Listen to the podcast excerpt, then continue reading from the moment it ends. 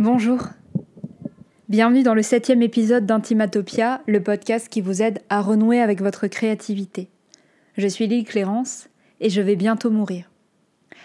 Avant de commencer, aujourd'hui, je voudrais vous expliquer pourquoi je transmets gratuitement des outils euh, pour lesquels je veux être payée, parce que je me suis rendu compte que ça pouvait paraître incohérent.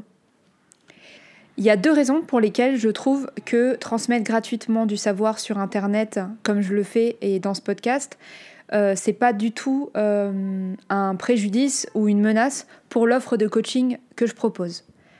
La première de ces raisons, c'est que euh, le savoir que je possède au sujet de la création, et que ce soit dans le domaine de la pratique artistique ou dans le domaine du développement personnel, le savoir que je possède sur ce sujet-là, est en constante expansion.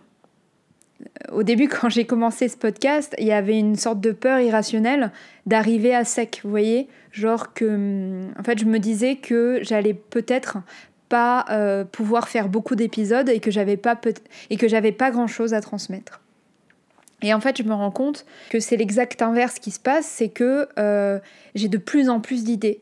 Du coup, j'ai plus j'ai pas la crainte d'un jour arriver à un stade où je vous aurais tout donné et que j'aurais plus rien à vous vendre. Déjà parce que j'ai pas d'enjeu de vendre le savoir, en tout cas pas pour l'instant.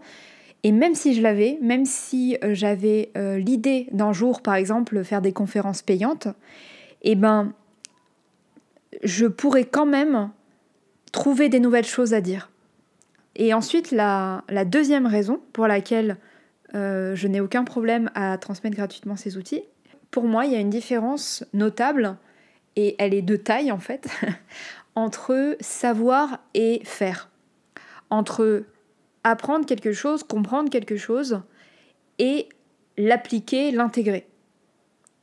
Si vous êtes là, c'est sûrement parce que le thème de la créativité et de mettre l'art au centre de votre vie, c'est un thème qui vous parle. Et je pense que je ne suis pas le premier contenu. Alors, vraiment, ça, ça me rend triste parce que j'aimerais être le seul et l'unique dans votre vie. Je pense que je ne suis pas le premier contenu que vous consommez sur cette question. Vous en avez sûrement déjà vu des, vidéos qui vous expliquent comment créer une chaîne YouTube, comment euh, stimuler sa créativité, comment se remettre à l'écriture. En fait, je suis certain que le savoir n'est pas toujours appliqué. Je suis certain que ce qui est transmis, ce que je transmets en termes d'outils, n'est pas toujours appliqué. Si ce que je vous transmets comme outil euh, vous aide à remettre euh, l'art au centre de votre vie, bah, j'ai envie de dire, euh, c'est génial. Mais je suis persuadée qu'il y a beaucoup de personnes pour qui l'application demande un accompagnement. Et c'est l'accompagnement que je propose en fait. Il y a un monde entre savoir ce qu'il faut faire et le faire. Et, en fait, moi, j'en ai, j'en ai plein des gens autour de moi qui me disent euh, Bah ouais, je sais qu'en fait, il faudrait que je travaille tous les jours, enfin, que j'écrive tous les jours et que comme ça, euh, ça deviendrait euh, une pratique et du coup, je pourrais me dire écrivain. Bah oui, mais n'empêche que tu le fais pas. Et la raison pour laquelle tu le fais pas, selon moi, hein, en tout cas ça c'est ma croyance et c'est la croyance sur laquelle se base mon coaching, la raison pour laquelle tu le fais pas, c'est que tu, n'accordes pas assez de place à l'artiste en toi. Et, et, en fait, du coup, moi, mon travail, mon travail en tant que coach, c'est-à-dire si tu souscris à mon offre de coaching qui s'appelle La Page Blanche et qui est accessible sur mon site. Euh, tu tapes intimatopia.fr slash la-page-blanche. Euh, moi, mon travail en tant que coach, c'est de t'aider à rencontrer l'artiste que tu es et à lui donner une place en fait.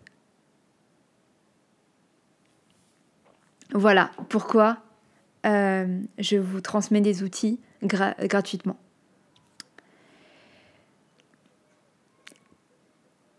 Bon, on va passer au sujet du jour, parce que je parle depuis un petit moment là maintenant. Donc la semaine dernière, on a commencé à aborder la question du jeu et la question de la traversée entre l'espace du jeu et l'espace de la réalité. Je veux creuser, je veux continuer à creuser ces notions-là dans ce podcast parce que l'enjeu de la traversée entre l'espace de la réalité et l'espace de la fiction, c'est un enjeu qui est central dans ma pratique et qui est central dans la définition que moi je donne au métier d'artiste. Mais aujourd'hui, on va pas parler de ça. On va, en fait, ça va être un épisode beaucoup plus technique puisque je vais vous parler de la classification, la classification des jeux qu'a modélisé Roger Caillois dans son livre Des jeux et des hommes. Euh, c'est une classification que j'utilise depuis quelques années maintenant. Je la trouve très utile et du coup, je trouve ça intéressant dans, de la, vous la livrer ici? Parce que personnellement, ça m'aide beaucoup à savoir quelle est l'expérience que je propose en tant qu'artiste, quel, quel, effet je cherche à provoquer chez, chez mon public. Je sais pas si vous vous rappelez, mais dans un précédent épisode, mais d'ailleurs, c'est pas. Même, je crois que c'est dans le premier épisode, je parlais de Paidia, qui est euh, en fait une expérience que j'ai proposée à un groupe d'adultes où je leur ai dit écoutez, euh, on va faire un jeu sans règles. Euh, on va juste jouer. bah, en fait, cette expérience-là, elle m'a été soufflée par la lecture de ce livre. Et c'est dans le cadre de cette lecture que j'ai découvert aussi les quatre types de jeux dont je vais vous parler aujourd'hui. Les quatre types de jeux, il y a la compétition, le hasard, l'imitation et le vertige. Alors, Roger Caillois, il leur donne des noms beaucoup plus cool, beaucoup plus euh, séduisants et euh, originaux, puisqu'il dit Agon, Aléa, Mimicraï et Ilinx. Donc Agon c'est compétition, Aléa c'est hasard, Mimicraï c'est imitation et Ilinx c'est vertige. Je trouve les mots très jolis. J'aime encore plus le sens qu'il donne à chaque catégorie et surtout ce que chaque catégorie dit sur l'existence humaine. Plus largement, c'est pour ça que j'aime les systèmes et les classifications, c'est parce que les structures, je trouve, aident à penser le monde. En fait, les sciences, l'art, la politique ou la psychanalyse, euh, il y en a plein d'autres aussi, la fiction, c'est autant d'exercices de modélisation du réel qui répondent à des enjeux différents avec des langages divers.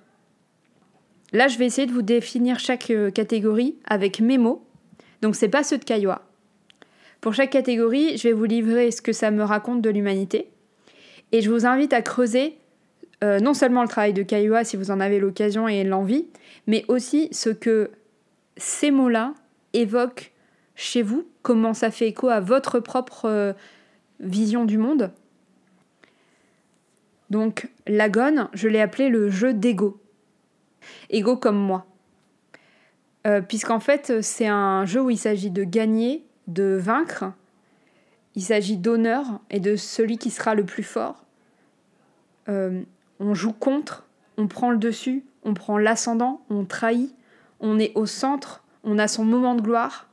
Faut s'entraîner, faut se battre et il faut que le meilleur gagne parce qu'il le mérite. Aléa, je l'ai appelé le jeu divin. Parce que le sort en est jeté, que rien ne va plus, que rien ne dépend de moi. C'est le jeu qui décide. Je m'en remets au jeu, je m'en remets au dé. Je crois, j'espère, je prie pour la victoire, et je n'en suis pas responsable. Disgrâce infâme, faveur absolue. Je suis le jouet du destin. Mimicry, j'ai dit que c'était un jeu de masque. Donc là, on va faire comme, on va faire comme si, on va simuler, on va faire semblant, on va se mettre à la place, on va rester à sa place. On va se déguiser, se travestir, on va jouer un rôle on va devenir autre, on va changer de peau, on va changer d'espace, on va vivre dans son corps ce que c'est d'être une locomotive, on va trouver de nouveaux signes, de nouveaux mots et de nouvelles histoires. Ilinx, je l'ai appelé le jeu de mort. Puisqu'on va se faire peur, on va se faire mal, on va tourner, on va voler, on va danser, on va se mettre en danger. Consciemment, on va chercher le vide, on va se sentir vivant, on va revenir du monde des morts, on va voyager de l'autre côté, on va traverser le Styx, on va faire le mur, on va provoquer l'accident, on va marcher sur la pointe des pieds. L'inynx fait peur. En fait, la recherche du vertige, elle peut sembler absurde, puisque c'est un risque inutile. Euh, quand on voit des ados qui s'étranglent au jeu du foulard, on a le même malaise que quand on voit des pratiquants ou des pratiquantes de BDSM ou des alpinistes il y a une question qui demeure en fait sur toutes les lèvres, mais pourquoi? Pourquoi vous faites ça? Et je pense que pas mal de personnes qui ont ce genre de pratique vous répondront quelque chose qui est de l'ordre de je ne veux pas qu'être vivante, je veux me sentir vivant.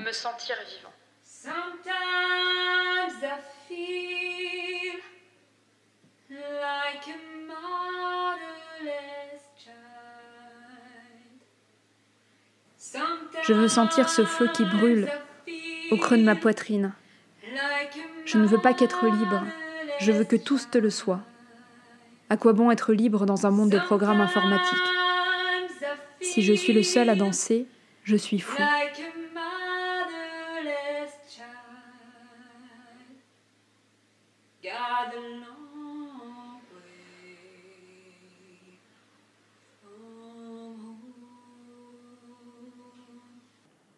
Je ne sais pas si on peut dire que la page blanche est un jeu. Je crois que d'une certaine manière, oui. Si on décide que c'est un jeu, alors clairement, je pense que l'expérience que je propose, elle se situe entre le Mimicry et l'Ilinx. C'est marrant parce que j'ai l'impression d'être super sulfureux. Après, j'ai conscience que je suis un garçon queer qui propose une aventure intime en ligne à des inconnus. Donc, je comprends comment on peut penser ça de moi. Merci d'avoir partagé ce moment avec moi. N'hésitez pas à me confronter, à donner votre avis, à partager ce podcast un peu partout aussi.